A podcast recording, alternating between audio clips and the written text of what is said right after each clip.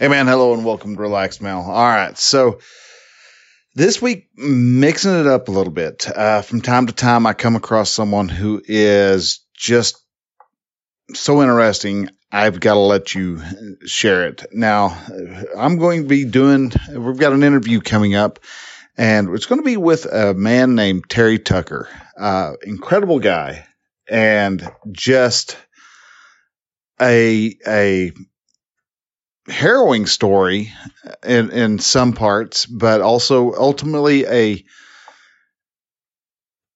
a story that a tale and insight on finding your purpose and why that is so important for us as men to do. Why do we need to have a purpose? Why do we need to find ourselves and and know what we need to do?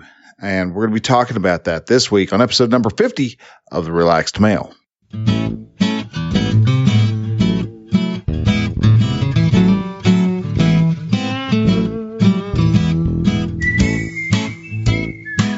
And welcome to Relaxed Male, podcast that helps men change their relationship with themselves. I am your host, Brian, and I am a men's life and mindset coach who is here to help you understand that you don't have to suffer at your own expense. You can live your dream, and I encourage you to set, then pursue your goals. So join me as I change the mindset and attitudes of men so that they can be the leaders of their families and their destinies. All right, man. Hello and welcome to Relaxed Male. All right, so like I said at, in the intro, we've got a special guest this week. At I am just completely blown by, blown away by. He uh, shot me an, e- uh, an email, just you know, seeing if hey, I, if I took guests, which right off the bat, just because you ask if you have if I take guests, at least you have taken the time to you know, do a little bit of search, listen to a couple of the episodes, and may not have seen that. You know, I've had two other episodes where I interviewed Trip Lanier and uh, and Jake Warner from Big Brother Jake podcast, but at least he was not instantly going, "Hey, dude, I've got a great show, a great person uh, that you need to interview with. Uh, he sells melatonin enhancement pills," and it's like, well, okay, I, we are about health, but you know, we're, we're more than just health. It's not just health pills that we're, that we're pushing. So yeah, there's a, this, this guy, this gentleman came up and had a, an interesting conversation. Even the first time we, we talked on the phone. I mean, he has got such an infectious laugh and you'll get a chance to hear it through in the, uh, in the interview. He is just a true to life, honest to God, full, full, amazing man, and I am going to be glad to to to share that with you. Now, as you know, this show is free. If you're first time listening to this, yeah, congratulations. This is show is cost you no money, but there is a there is a fee to this. And that fee is if you find any type of value while you're listening to this, you go, Oh, wow. Or you get you to thinking about anything. If you get to thinking, if it stops to make you laugh, cry, think, moan, or groan, I got you. It's time for you to share that. Share this episode out with people that you know. Share it out with your friends, your family, your followers. If you are on, uh, share it with Facebook and Instagram and any other social media uh, account you have out there share it with folks. Let them know that we have it, have this, this podcast out and that we are looking for more men who are just like you. Have, we want more of a, of you with this community so that we can grow and become better and we can help each other. So with that, just one more quick announce, announcement. I still have plenty of openings available for the uh, Brotherhood of Men, which is a men's group that I run. You can uh, sign up for that over at relaxmel.com forward slash brotherhood and uh, sign up and you will find that uh, a lot of the obstacles you have been facing are not quite as, as pressing because our guys have solutions for you. We are able to help work you through the uh, through the different problems. So with that, let's jump on into uh, this interview because it is an incredibly powerful one. All right. So here we go. Hey, man, hello and welcome. All right, so today I have a, a an interesting uh, change up. You know, I'm not, I don't do a whole lot of interviews on this show, but every so often you get somebody who comes in, knocks on your door, and goes, "Dude, I'd like to be able to talk on your show." And I, I give everybody a chance to be able to talk, especially if they come off and sound like they they start off being a good fit for the show. I usually will do it because you know sometimes you get people coming on going, "Hey, I've got a great, uh, great testosterone pill that that uh, would do uh, be great for your men." It's like that's not what this show is about. You're not going to do any good for my for my audience. So, but today I ended up getting a message from a gentleman named Terry Tucker, and this guy um, intrigued me right off the bat. I was like, "Hey." we got to we got to talk to him. And I talked to him, and instantly, this dude hit me with one of the most infectious and uh, incredible and beautiful laughs I have ever heard come from a man before. And this, he has got such an incredible story. He is, if you think you've got a hard life, there is a guy, there's always somebody out there who's got something just a little bit worse, just to kind of help put your life in. And this his story just really sets that no matter what happens to you, there is always a reason to look on the positive side. There's always stuff that actually happens that, yeah, life is 50 50, 50% pain, 50% pleasure. And we, and what we make of that, that pain side is what makes us. So, mm-hmm. guys, please welcome to, uh, to the show, Terry Tucker. Terry, how you doing today? I'm good, Brian. Thank you very much for having me. I'm looking forward to it. So, you are in Colorado, right? Correct. All right, and uh, so you, uh, with the, being in Colorado, what was the uh, first off? Kind of just uh, kind of let folks know you you said you started uh, you grew up in in Chicago. So, what brought you over to the to the glorious mountains uh, of Colorado? Well, that would probably take an entire podcast to to trace the journey around the United States, but I'll try to do it real real quickly. Um, so from Chicago, I went to college in Charleston, South Carolina. So I, have got the East Coast covered. Uh, I moved back to Ohio, uh, where after I graduated from college from the Citadel in Charleston, South Carolina, um, I moved back to Ohio, where I had lived previously when I was younger. And I got a job with Wendy's International, the hamburger chain, in their corporate offices in the marketing department. Um, you know, I, I was the first person in my family to graduate from college. So I was kind of all set to make my mark on the world with my newly obtained business administration degree. And, and I look back on that now and I'm like, I, I didn't know anything, you know, when I graduated college. I, I, I knew absolutely nothing. You know, and I was all set, like I said, to make my mark on the world but unfortunately, I ended up living with my parents for the next three and a half years while I helped my mother care for my father and my grandmother who was living with us. And they were both dying of different forms of cancer. So I met my wife while um, I was in Columbus, and we moved to Santa Barbara, California. So now I've got the West Coast covered got as well. The West Coast, there you go. And uh, from there, we moved back to Cincinnati, Ohio, uh, and then to Houston, Texas, and then eventually to to Denver here. And I am the trailing spouse. My wife is the primary breadwinner, so uh, we go where her jobs take her. She's in the financial management um, sector sector of uh, of, of uh, basically what she does for a living. So uh, I go where she goes, and uh, we've been married for 27 years. We have uh, one daughter who is a uh, graduate of the United States Air Force Academy and is a lieutenant oh, wow. in the in the Space Force, the newly created Space Force. Oh, that's cool! Awesome. that is amazing. Yeah, it's pretty neat. But you know, it's funny because conversations with her are very short because everything she does is top secret. So you know, I was work today. Well, I can't talk about it. Good talking to you. See you. Bye. You know, so.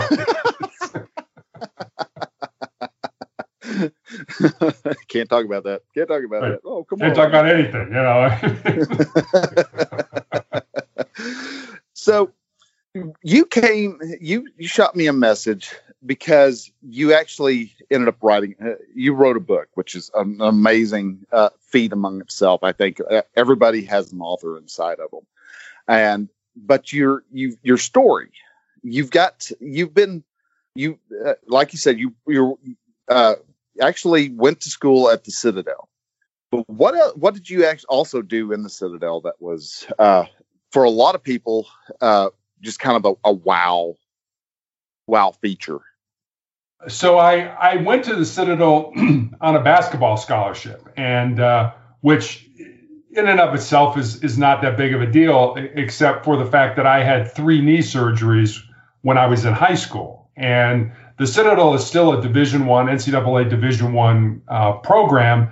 And when I was there, we we got to play against some really good players. I my senior year, we played against uh, Michael Jordan in North Carolina uh, on a Friday night, and then on Saturday night we played against Jim Valvano in North Carolina State uh, on on a Saturday night. And and the funny thing about it is is that that year, which was 1982, which shows you how old I am. Um, North Carolina and Michael Jordan won the national championship, and then the following year, 1983, North Carolina State and Jim Valvano won the national championship. So I was very fortunate to play against some really great competition. And it's funny because my brother, um, my youngest brother, is a basketball coach in high school or a high school basketball coach in Chicago, and he actually coached Michael Jordan's two sons. And wow. he tells tells a funny story. So one day I'm at practice, and it's getting toward the end of practice, and I'm teaching the players a particular play, and I look up, and none of them are paying attention to what I'm saying. So I turn around and look at the door, and Michael Jordan had come into the gym as a parent. He was there to pick up his sons after practice. And so my brother kind of turns to him and says, Hey, Michael, you know, you're a little bit of a distraction here. Would you mind stepping out? And Michael Jordan was a super parent. He didn't try to, you know, tell my brother what to do or anything like that. He said, Sure, coach, no problem. I'll step out in the hall till practice is over. And and later on, my brother thought, gee, I'm probably the only coach in the history of basketball that's ever kicked Michael Jordan, Jordan out of practice. Out of a basketball court. oh wow, yeah, that. yes, I got to get just right. amazing. Wow. So now you have a very interesting look on life because you're, as I kind of hinted at, you've got um, you've got a well, according apparently from what you said earlier, you've kind of got a lineage of your body rebelling against itself. You have uh, you have actually have come across a couple of different hardships uh, due to the, like I said, your body rebelling. You've uh, you have beaten cancer what two times now, three times. Yeah, unfortunately, that's probably going to be is all that I'm going to beat it. So yeah, yeah. Um, yeah, in 2012, I was I was diagnosed with a rare form of melanoma that presented on the bottom of my foot, and and this certainly has been the greatest challenge of my life. By the time that cancer was detected, it had metastasized to a lymph node in my groin, and because my form of cancer is so rare, there's only about 6,500 people that are diagnosed with this type of melanoma in the U.S. every year it was recommended that I be treated at the world renowned MD Anderson Cancer Center in Houston. So I, I want I'm, I want your audience to understand that what I'm going to describe to you is what I experienced during my cancer journey. I realize there are thousands and thousands of people out there who are suffering terribly with their diseases, whether they be mental or physical. And I make no claims to have the market cornered on suffering. But one thing I have learned through all my suffering is that suffering is one of life's greatest teachers. So at MD Anderson, I had two surgeries to remove the tumor and all the lymph nodes in my groin, and I had a skin graft to close the wound where the cancer had been cut out. And after I healed, I was put on a weekly injection of a drug called interferon to help keep the disease from coming back. Now, interferon for me was a horrible, nasty, debilitating drug. And I took those weekly injections of, of interferon for four years and seven months before the medication became so toxic to my body that I ended up in the intensive care unit with a fever of 108 degrees, which oh wow, yeah, yeah. you're starting to do brain damage. Yeah, usually isn't compatible with being alive at, the, at that point. No. but but while I was on interferon, it gave me severe flu-like symptoms for two to three days after each injection. I lost right. 50 pounds during my therapy. As a matter of fact, I I used to joke that I was so skinny that I was pretty sure I could go hang gliding on a Dorito. You know, it, it was, but you know, but other than that, I, I, you know, I was constantly nauseous, fatigued, and chilled. My ability to taste food diminished, and my body continually ached. And this misery went on for over 1,660 days. But one Nothing like having the flu for that long. Wow. It, it is. I, I, mean, if, if you can imagine, we've, we've all had the flu. If you can imagine having the flu every week for almost five years, that's pretty much what I went through. And right. and when I when I ended up in the intensive care unit with 108 degree fever, that was in 2017. Um, I was taken off the drug. They they pretty much said this is too toxic to your body. You can't you can't take this anymore. And of course, the disease came back in 17. In 2018, I had my left foot amputated um, because the disease had come back. In 2019, came back again, had uh, two surgeries to remove it. And then earlier this year, I had an undiagnosed tumor in my ankle, which grew large enough to fracture my tibia. That led to the amputation of my left leg above the knee, of course, during the middle of a global pandemic. And um, I also found out that I have tumors in my lungs. And so I've been on chemotherapy to treat those. Uh, the chemotherapy has been successful in shrinking them, although not eliminating them. And then uh, on Monday, I start a clinical trial of a drug that will hopefully rev up my immune system to fight the disease. It will do nothing to the cancer, but it will hopefully uh, get my body in a position where I can actually fight the disease. Right. Okay. So yeah, using it to at least to, to hold the enemy at bay. Yeah, that, that's basically so. it. Although my my oncologist is not uh, not very optimistic about my long term future. Yeah.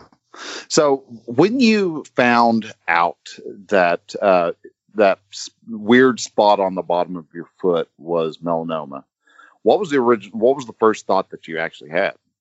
Well, I, I didn't really think much of it because at the time. Um, I, you know, I've, I've had numerous jobs in my life. You know, I was a police officer. I was on the SWAT team. I've, I've done a lot of fun and cool and interesting things.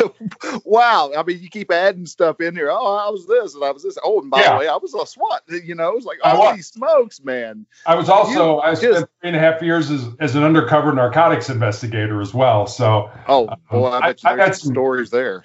Yeah, there, there really are. Not, probably not many we could tell on the air here, but um, you know, so yeah, so I was I was a high school girls basketball coach at the time, and you know, having a, a callus break open on the bottom of your foot right underneath my third toe, I really didn't give it much thought because I was on my feet, you know, every day coaching and practice right. and games and and but when it didn't heal, I, I went to a podiatrist friend of mine and you know, he did the new the normal things. He gave me some pads to put in my shoe to kind of cushion it and see if that worked. And eventually said, you know, I think you have a cyst in there.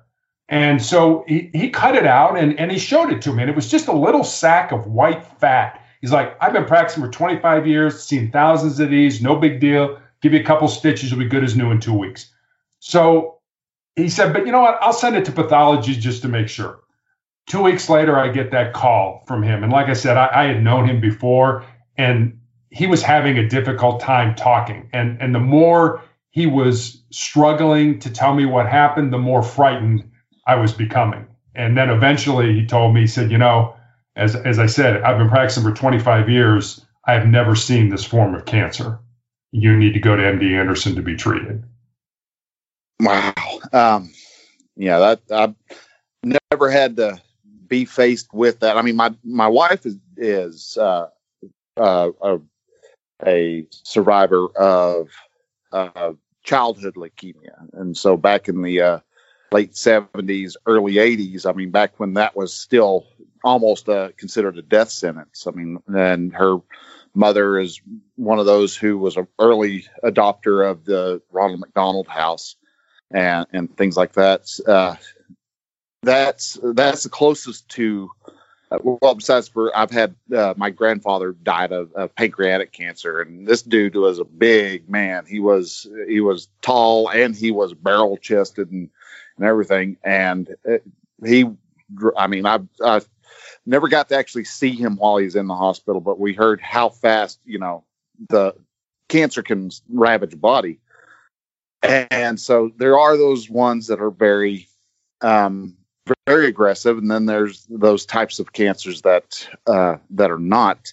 So, but every time you hear someone say, "Yeah, there's cancer involved," you know, some people really get a attitude of, "Well, okay, well, I've got this. I'm going to attack uh, attack it," or uh, they almost just go ahead and just give up. What angle did you? What mindset at that? Uh, once it once the initial you know shock of dude, you've got one of the rarest cancers known to man growing on your foot. Uh, what, how did you, uh, what was your mindset on that? Were you?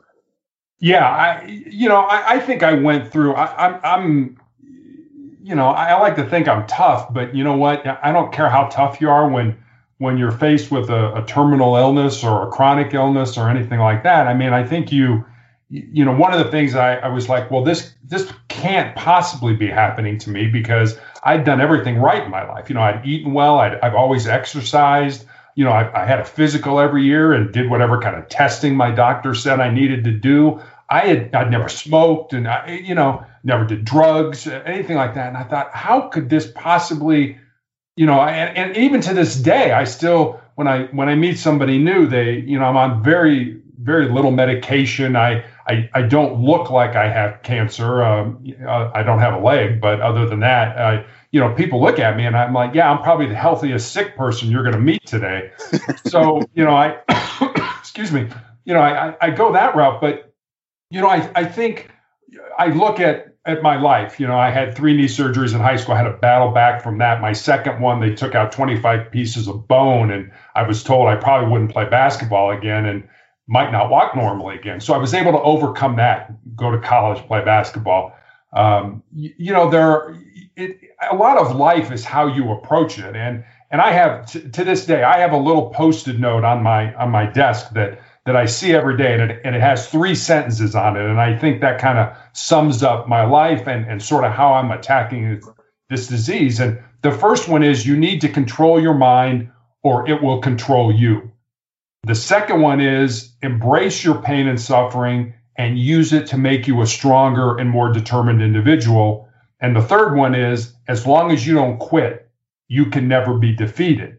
And I I really kind of took and and I have I've been through a lot of pain. I've been through a lot of suffering and people ask me, you know, how do you deal with that? And and what I've done and what I've somehow figured out how to do is to turn that inward to turn that inside of me to make me tougher, to say, you know what, I'm going to use that pain and, and I'm not going to be like, oh, gee, woe is me and I feel bad and all that. I'm going to use that and it, as fuel to make me a stronger and more determined individual. So I, I think a lot of life is how you how you look at it and how you approach it. And and literally, I, I did a I, I did another podcast where somebody asked me, you know, well, what if somebody's listening and they are like, oh well, you know, you've got a college degree, you've got a master's degree, you you've done all these things. You're I could never do that. And I'm like, well, yeah, you're right. If that's your attitude, you you will never do that. But Precisely. if you approach it as, you know what? Yeah, my life may suck right now, but if you embrace that suck and use it to make you more determined, you can do anything that you want to do. So I I I can't stand people like, well, I could never have been a policeman. Well, yeah, you're right. And with that attitude, you never could. Why would you? Why would you use that negativity? Why would you take that negativity and say, "I could never do that"? Well, you, you never will do anything if that's your attitude. But I, what if you say, "I'm going to try this and see how it goes"? You know that that at least gives you an opportunity. You know, I mean, you mentioned I wrote a book. I'm not a writer, but yet I wrote a book. You know, if I there's a there's an old saying that says some of our greatest real estate uh, in, in, terms of value are cemeteries because they're areas rich in books never written, businesses never started, relationships never pursued. You know, if you want to do something, you've got to believe that you can do it.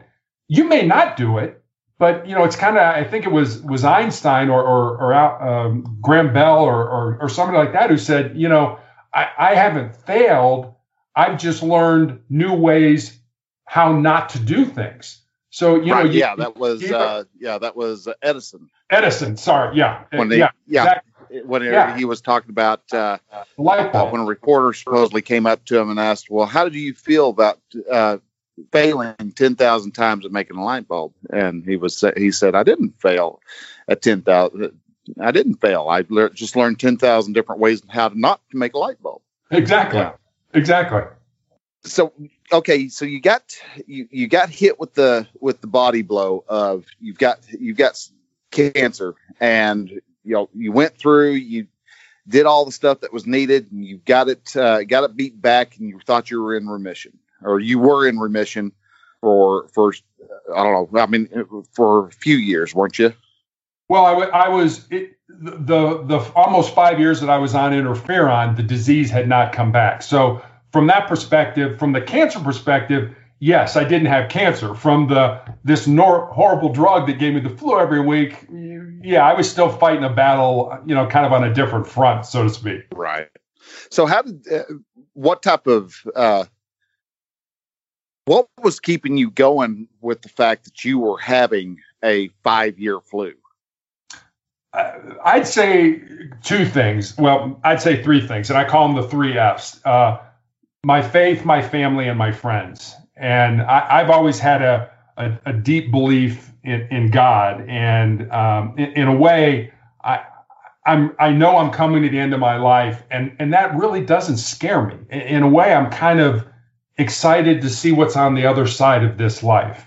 And I know that sounds weird, and I, I know a lot of people have kind of like, oh, you know, well, that scares me. But I, I always tell people, you know, I've been asked, how can I have that attitude? And the, atti- the, reason I have that attitude is because I've lived my life. I've found my purpose and I've lived that purpose. And if you can do that, and, and I always I always give this quote from Mark Twain, who said that the two most important days of our lives are the day we're born and the day we figure out why. And and I've I've really kind of have a passion now with whatever time I have left to help people find and live that purpose. So so I, have been very fortunate. I, I, have a great family. It's not a big family. My, my wife and daughter, my, my immediate family. I, I have two brothers, as as I mentioned. You know, I, I'm six foot eight. I've got the brother who coached Michael Jordan's son, six foot seven, who pitched for Notre Dame, and then my my middle brother is six foot six and was drafted by the Cleveland Cavaliers uh, back in 1983. And, and then my dad was six five. So if you sat behind our family in church growing up, there wasn't a prayer's chance you were going to see anything that was going on at all. And that so so I, I've been very fortunate that that I I have a strong faith. My my family has been there for me from the beginning. My wife and I made a decision early on when I got cancer. Uh, I was 51 years old. My daughter was in our daughter was in high school. We made a decision we are going to tell her the truth. Obviously, age appropriate for the truth, but right. we were going to tell her the truth. I'm never going to lie to her and say, "Oh, Dad's great," when Dad wasn't great.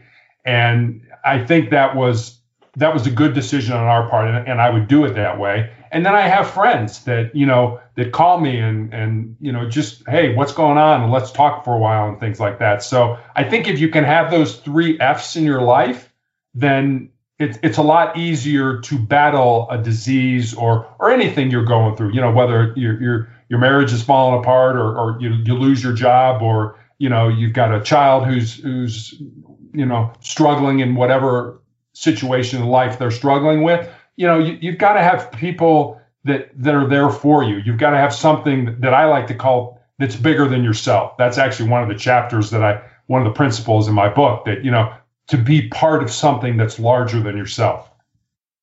Right. Okay. So, what is when it comes to finding your purpose, and that's actually kind of the angle from here I'd kind of like to like to dive into is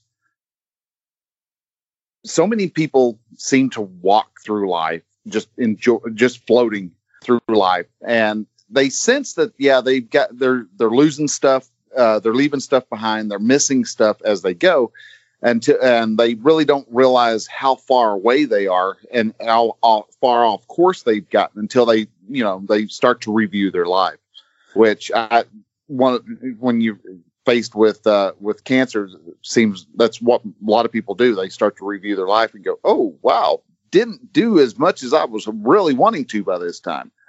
What do you uh, how does how does how do you see people how do they find their purpose so I, th- I think the the first thing that you have to to have or you have to do to find your purpose is you have to be open to it. And I know that sounds kind of kind of corny. It's like, well, of course you do. Well, but as you said, there there are a lot of people that are just walking around. I, I call them dead. We all know people that are dead. They just haven't fallen over yet. You know, they're just marking time and they're doing the same thing day in and day out. And when I talk to groups, I, I ask people this this question. It's like, do you have any idea why you were put on this earth? And sometimes I'll take that a step further and ask them, do you know why you were born at this time? You know, why weren't you born 4,000 years ago or 25,000 years in the future? There's a reason that we were all born. And that reason involves finding and living our purpose. I believe we're all destined to live uncommon and extraordinary lives. And that has absolutely nothing to do with what kind of job we have, how much money we make, what kind of car we drive, where we live, etc. We are not all born with the same gifts and talents, but we all have the ability to become the best person that we're capable of becoming. The problem is is that most people take an unintentional approach to living and by living a casual life, their dreams, their goals, their ambitions become a casualty of that unplanned living. And during the almost nine years now that I've been battling cancer, I've had plenty of time to think about my own death. And after I die, I can't imagine standing in the presence of our creator, whoever or whatever you believe that entity to be, and being unable to account for the gifts and the talents that I was born with and that I didn't use to make the world a better place. And, and I always ask people, you know, I believe and and if if maybe you believe this or if you can just think about this that me as a human being me as a person is so unique that there's never been another human being before me like me and there'll never be another human being after me that's that's like me. I am that unique as a human being. And if we're all that unique and i believe we are why wouldn't you want to use your unique gifts and talents to find your purpose, to make this world a better place, what, whatever it is. I mean, if you never take a chance on your dreams, if you never take the time to figure out who you are, why you're here, and what you're supposed to do, as you say, when you come to the end of your life, you start looking back on that and you say, you know, I, I never did anything. There, there's a Native American Blackfoot proverb that I heard years ago that I love, and it goes like this when you were born, you cried and the world rejoiced. Live your life in such a way so that when you die, the world cries and you rejoice. The only way to find your purpose is, is to search it out, to try things that make you uncomfortable, to fight against the status quo, to frankly experience things that scare you. If you're doing the same thing every day, you're never going to grow. You have to get out of that comfort zone. You have to do things that scare you. And I have been scared so many times, whether it's, you know, playing basketball, I don't know if I can do this, these guys are older than me, or whether it's cancer. And you know, is this going to be it? But you take that fear and you pull it inside you and you're like, you know what? Now it's energy for me. And I can use that and I can make me a stronger and more determined individual. Wow. Wow. that's wow. uh, that that's uh, incredible. Uh, you, you kind of left me speechless on that one. That was so many so many amazing things that were mentioned in there. Big one being that you have to be actually uncomfortable. Yeah, we because that's one thing that I, I, like to try to point to to men so much is yeah uncomfortable. It sounds horrible to be uncomfortable, but uncomfortable, you could actually start being uncomfortable by just taking a five minute cold shower once, twice, three times a week. You know, at the end of your shower or even before you actually start bathing, you can, you know, just turn it on to cold, get underneath there and just suffer through it for you know set just you know bring your phone in there and say hey Siri bring in uh, or hey Shlomo whichever whatever uh, uh, form of uh, assistant you have on your phone say hey set the timer for five minutes and then just step in. Yeah because you're going to instantly uh, you're going to get it's going to take your breath away. You're going to want to fight against it. But what happens after that as you experience that cold you all of a sudden find a, a place in your mind that you're able to kind of look to and you see it. And i'm not going to call it your purpose not even going to call it uh, a will but it's just a spot in your mind where you realize i can toughen this i can tough through this this is not as anguishing as it first seemed and that's there's so much that men can actually become and and and uh, realize about themselves if they do actually take the time to just get a little bit uncomfortable. I'm not saying go out and you know lay on a bed of nails or anything, but or or even you know don't even have to try to run a marathon. Though running a marathon would uh, surprise the heck out of you. So many people who were you know 300 pounds at one time for being you know they might have been like five foot uh, eight, five foot ten, and uh, and weighing 300 pounds and within a couple of years you know they're running a marathon because they they got um, they decided to take that chance to get uncomfortable. Yeah your knees are going to hurt. Your, your ankles are going to hurt. You're going to get blisters on your feet. You're going to figure out but as you get those blisters you're going to figure out holy smokes if i get these other running socks yeah they cost 50 bucks a pair but i put these socks on and my feet don't hurt near as bad. Uh, you get to learn that hey these yeah these shoes are were really uh, were really good. They were recommended but you know this this cheaper pair of, of new balances feel great on my feet as i run. You know you don't have to follow what everybody says. It's a t- it's a means of you exploring and discovering what works for you. And as you go about on doing that you become smarter. You become you everybody wants to know how do you build confidence? Well you build confidence by just doing you do. And, you do. And and you know it's it's funny because i think you hit the nail right on the head with what you've been saying. And and and there there's a huge impediment. You, you think well why isn't everybody out there living their purpose? And and i always say well there's there's a huge impediment to finding and living your purpose. And that impediment or that obstacle is us. Because we all know, I mean, our brains are hardwired to avoid pain and discomfort and to seek pleasure. To our minds, the status quo is comfortable and familiar and should be left alone. And if, if you think about it, like let's let's say somebody who's looking for a new job. We all know people who are stuck in dead end positions, and these people should have been working somewhere else years ago. But for some reason, they stay put. Why is that?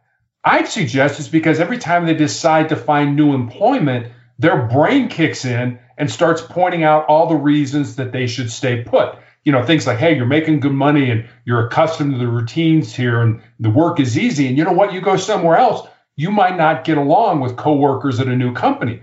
Whatever the reason, to the brain, a new job presents all types of uncertainty and uncomfortableness. if you're in a job that you can't stand, and it would make sense for you to explore new opportunities, your brain is going to to fight you on making that change. And I think this this next line is really important. The problem with okay. most people is they think with their fears and their insecurities instead of using their minds. Let, let me say that one more time because I, I really think this is this is hugely important. The problem with most people is they think with their fears and their insecurities instead of using their minds. We don't like to live in an uncomfortable state, but that's the only place where real growth can occur. When I was coaching high school basketball, I used to constantly remind my players that they needed to become comfortable with being uncomfortable. As such, I'd move players in and out of drills and practice that I knew caused them anxiety. I wanted them to be uneasy, not because I was trying to get them to fail, just the opposite. I wanted them to realize that they could succeed at something that made them apprehensive. The only way we can grow, the only way we can push past our comfort zones is to do what we find unpleasant and undesirable. And it's in those painful, difficult, and sometimes embarrassing moments that real growth can occur. And, and I, am gonna I'm gonna really date myself now. I, I know I did it a little while ago, but in 1976, the U.S. gold medal win, winning Olympic swimmer Shirley Babashoff had one of the greatest quotes that I've ever heard. And this is what she said. She said, Winners think about what they want to happen, and losers think about what they don't want to happen. Winners can override their brains wow. and focus on the things they want to occur. And losers focus on the negative aspects of competition and aren't able to see the positive qualities of pursuing a goal or a dream. Wow. Oh, yeah. And I, there, I can't remember who exactly said it, but there was uh, a gentleman who uh, had made the made the statement that, uh, and I've started using it uh, as a as a uh, as a bearing on on what I do. But um, he says use fear as a compass, uh, or let's see, no, how to actually phrase it. Except in the time of mortal danger, use fear as a compass because that's where your big large largest amount of growth comes from and that's i mean that's been it's been pretty good so far. I mean i'm having i'm personally having to step over into some some uh, discomfort areas just because that's that's a uh, I'll I'll look at it and the place that all of a sudden I start getting a whole bunch of brain chatter where it's like, well, let's uh, let's try writing a book. All of a sudden, it's like, dude, you you write blogs, you you you do good whenever you make a fifteen hundred word blog. You you're not a writer. You, you start hearing all these little reasons as to why being a writer or doing something different start you know, clicking, uh, start rattling off in your brain, and that is is fear talking. Uh, and so uh, uh, the more I hear that, and the more rapid those uh,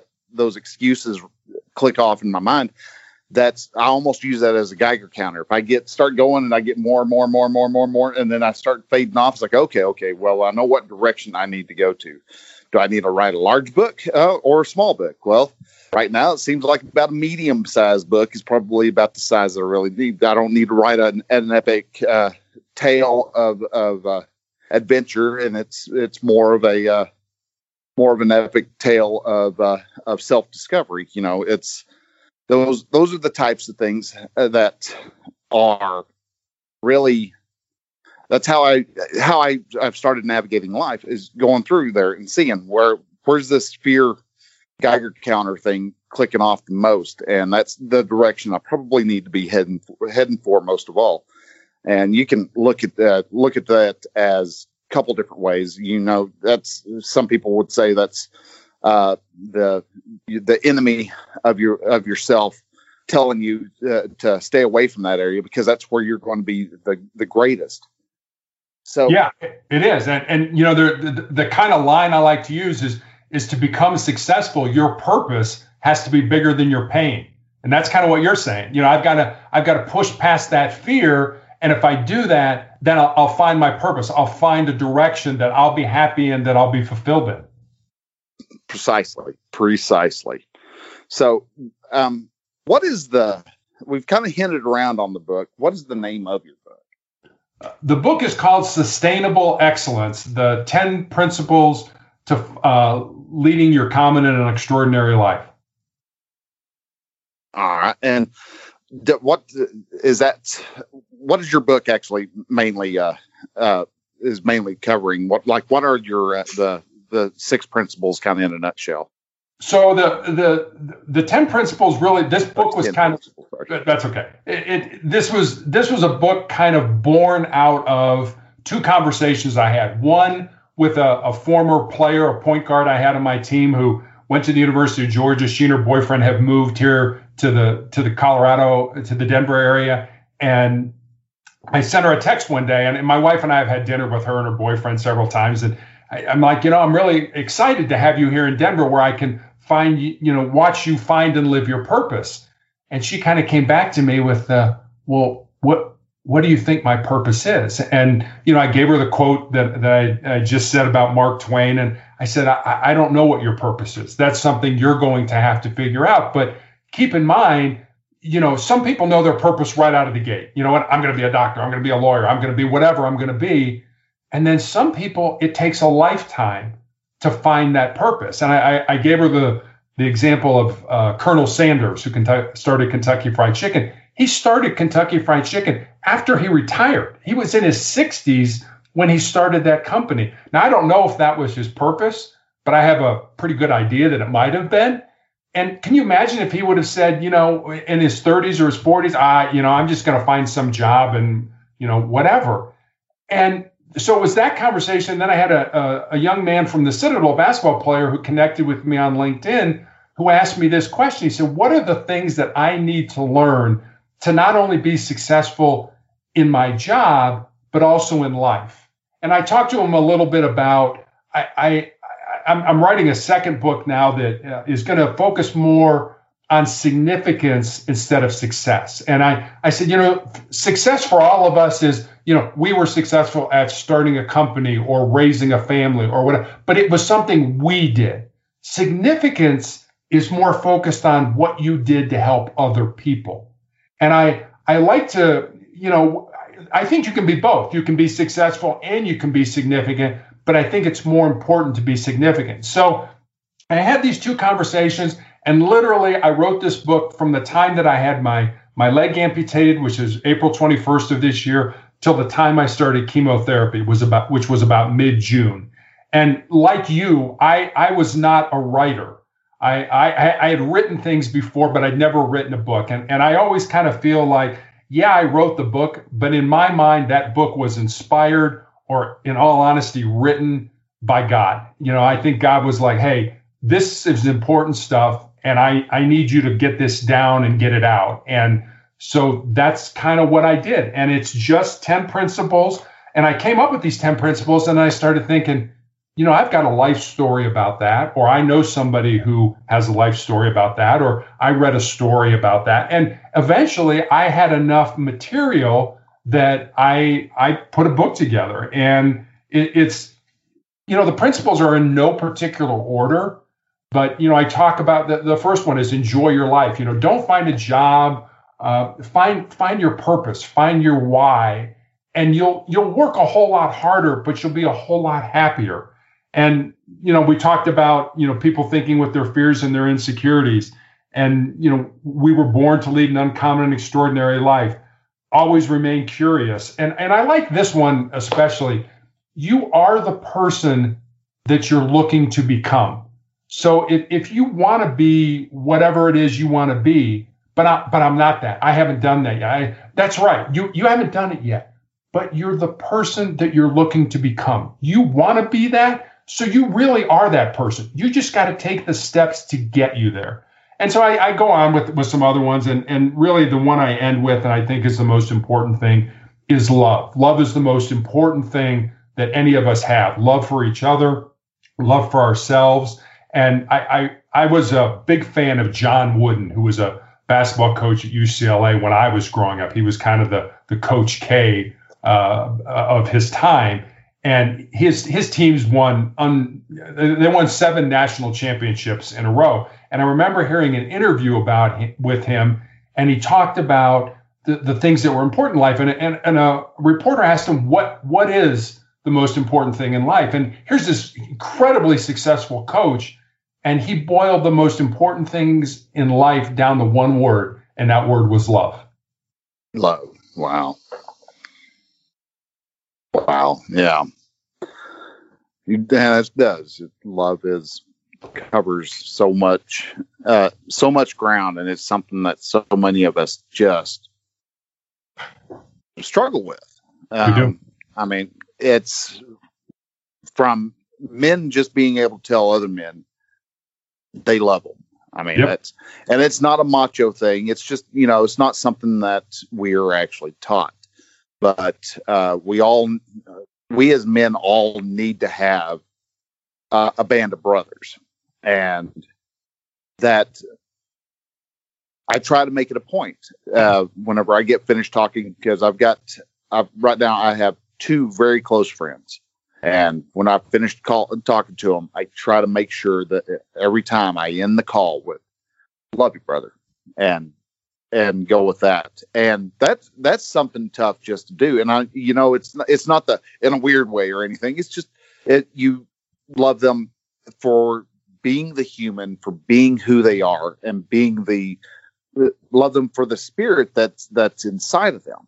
And we do need to have um, need to have more love and listen to people and approach people. And so many people want to to be angry at another person, and uh, even with uh, when relationships fall apart, you can still love a person. If you you know you have a have a a uh, an ex who you know may have treated you badly and has found another uh, found another man and it seems like she's you just hear that they're getting married. You have a choice and you can choose to actually go ahead and love your ex and wish them the world. Yeah, she may have been cheating on you left and right, left, right, and center the whole time y'all were y'all were together. But you have the choice. You can go ahead and say, "God bless you. I love you. I hope y'all. Ha- I hope you you found your happiness finally." And that would change the attitude of so many people by just choosing, being able to sit down and actually choose love, choose the above all else because you have that choice. Your the emotions you feel are just just that. So you're not you're not throwing love to, uh, you're not making that person feel love. Well the only benefit you're getting out of going ahead and choosing to love is that you get to be the one who feels that love. That is your love. That is you that is feeling that that that emotion. The what however love feels in you it might be kind of this light airy tingly sensation or it may be you know a a, uh, uh, more of a, a sensation in uh, in the back of your head. You know wherever you feel that that emotion you're it's i've not ever known anybody who says love is painful. No and no, so it's not and you know, it's funny when I when I talk to groups, I usually end it and I and I ask them to do me this one favor. For the next 30 days, look at everybody that you come in contact with as if they'll be dead tomorrow. So look at the person who cuts you off in traffic or the person at work who takes credit for something you did or your 16 year old who's constantly defying you as if they'll be dead tomorrow. And if you do that, it'll be it, it's amazing how much less stress that you'll have in your life and how you will look at people much more positively and much more caringly than you did before that. Wow. That is definitely a way to just completely snap that uh, that mindset around to be uh, how how to look at them if you want to yeah look at them as if they die what happened how would you act if they died tomorrow? How would you look at them that's wow. That, that that's good. Uh, just to uh, because so many people get stuck in just their own heads, and to be able to just you know look at it, go, what if they had died tomorrow?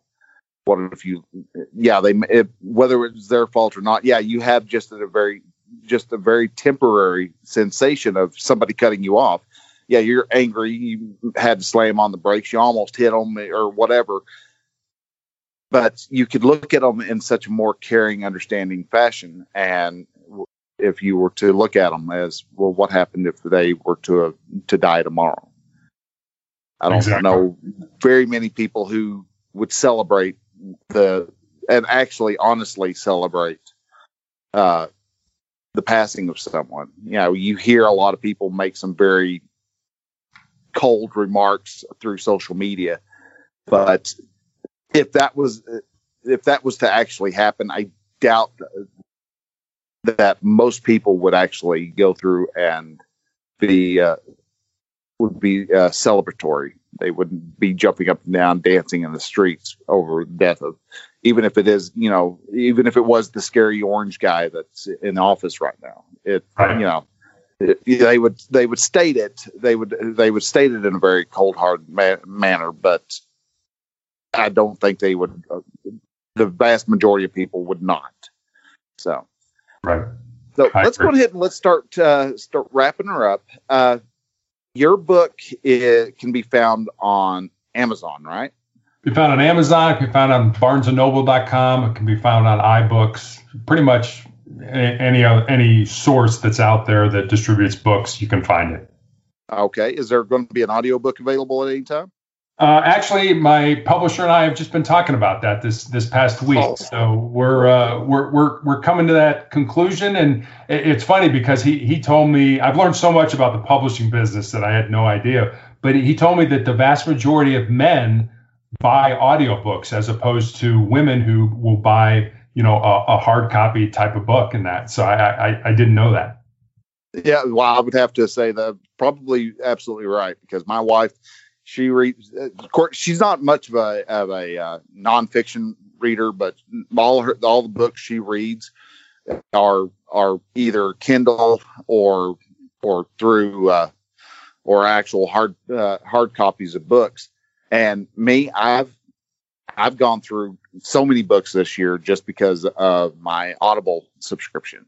And sure. so yeah, I would have to say yeah, I'm I listen. Of course, I I'm driving for my day job, so I'm Right. Uh, that's the easiest time for me to listen, and I'll listen to a book a couple couple times because I know that there's a lot of times that I'll be more paying attention more to traffic, so I'll I'll miss something uh, in there, and so every time I reread a book, there's you know, a new discovery that I that I make in there. But awesome, I'll be glad uh, glad to hear that. Um, and your website is is what?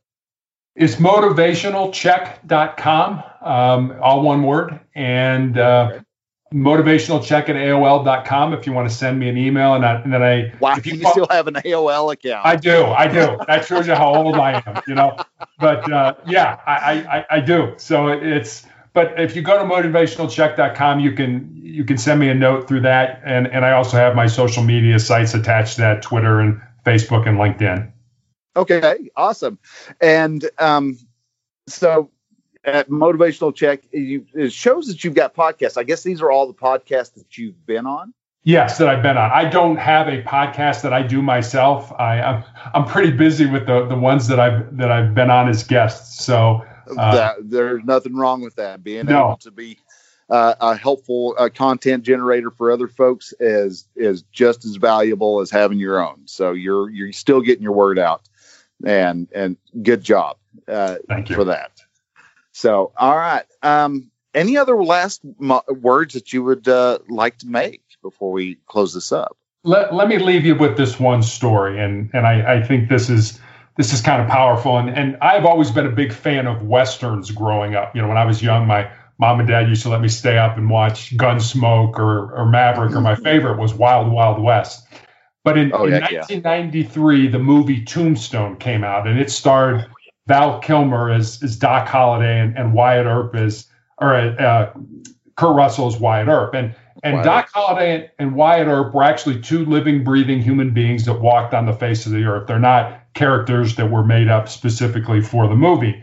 And and yep. Doc was a dentist by trade, but pretty much was a gunslinger and a card shark. And Wyatt, for most of his life, had been a lawman. Well, at the very end of the movie, the the two men are uh, actually Doc is dying in a sanitarium in Glenwood Springs, Colorado, and and and the real Doc Holliday did die in that sanitarium, and he's buried in the Glenwood Springs um, cemetery. And at this point in his life, Wyatt is destitute. He has no money, he has no job, and he has no prospects for a job. So every day he comes to visit uh, with Doc, and they play cards just to pass the time. And so the two men are talking about what they want out of life. And Doc says, I was in love with my cousin when I was younger, and, and she ended up joining a convent over the affair, but she was all that I ever wanted. And he looks at Wyatt and he said, What about you, Wyatt? What do you want? And Wyatt says, I just want to lead a normal life. And Doc looks at him and says, There's no normal, there's just life, and get on with living yours.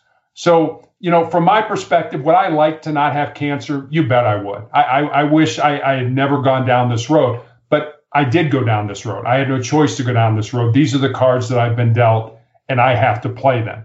You know, I believe you were born, we're all born to live a, an uncommon and extraordinary life, but to do that, we need to control our minds. We need to embrace the pain and the suffering in our life and use that to make us stronger and more determined. And that as long as you keep moving forward and remind yourself that as long as you don't quit, you can never be defeated. I, I remember Stuart Scott, the former ESPN reporter who died a few years ago of cancer, said, Don't downgrade your dreams to fit your reality, upgrade your convictions to match your destiny. So wow.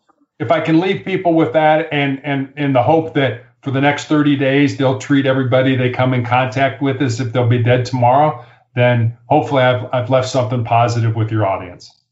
Uh, I think you have. Uh, just uh, we're I'm going to be staying in touch with you because thank you. Uh, any if there's anything, you are just a, a powerhouse of inspiration. You are just uh, just amazing, and so. Uh, Terry, I appreciate the time that you've been able to spend here with us. You, uh, this has just been a, a powerhouse discussion of just what we can do to get ourselves out, find our purpose, uh, going ahead and embrace that that this that discomfort that holds you back because that discomfort and the fear of that discomfort is is merely just a veil for something that is incredible on the other side. And if you can pe- push through that veil it's it's the rewards are are indescribable and uh, I think you have uh, have shown that and proven that, and and and uh, being a, an incredible teacher like that is something this world needs, and um, I'm I'm going to hope that uh, uh, a miracle comes along, and all of a sudden you're you're still hanging around for another 20 years. So I would I would I think that would be an incredible some uh, incredible thing to to happen, and I'm going to be praying for you and and your family to so that we can we can see if we can talk God into into letting you hang around just a little bit longer. Thank so, you. I I'm hoping that happens too. Believe me, I pray for that every day. so, but anyhow, um, I thank you again for everything, guys. Go check out Terry stuff. Go buy that book. I, uh, I have yet to to actually get a chance to read it, but uh, know that that's going to be that's on my to, to, purchase list, and I'll be getting my copy in, and uh, that'll definitely be a book that I read while I go through do, uh, start trying to do the 75 Hard here in the in the very uh, near near future. So, guys, thank y'all again for listening. I hope y'all have an incredible rest of the week, and we will see you next week with episode number 51. Until then, guys stay safe, love your brothers, we'll talk to you then.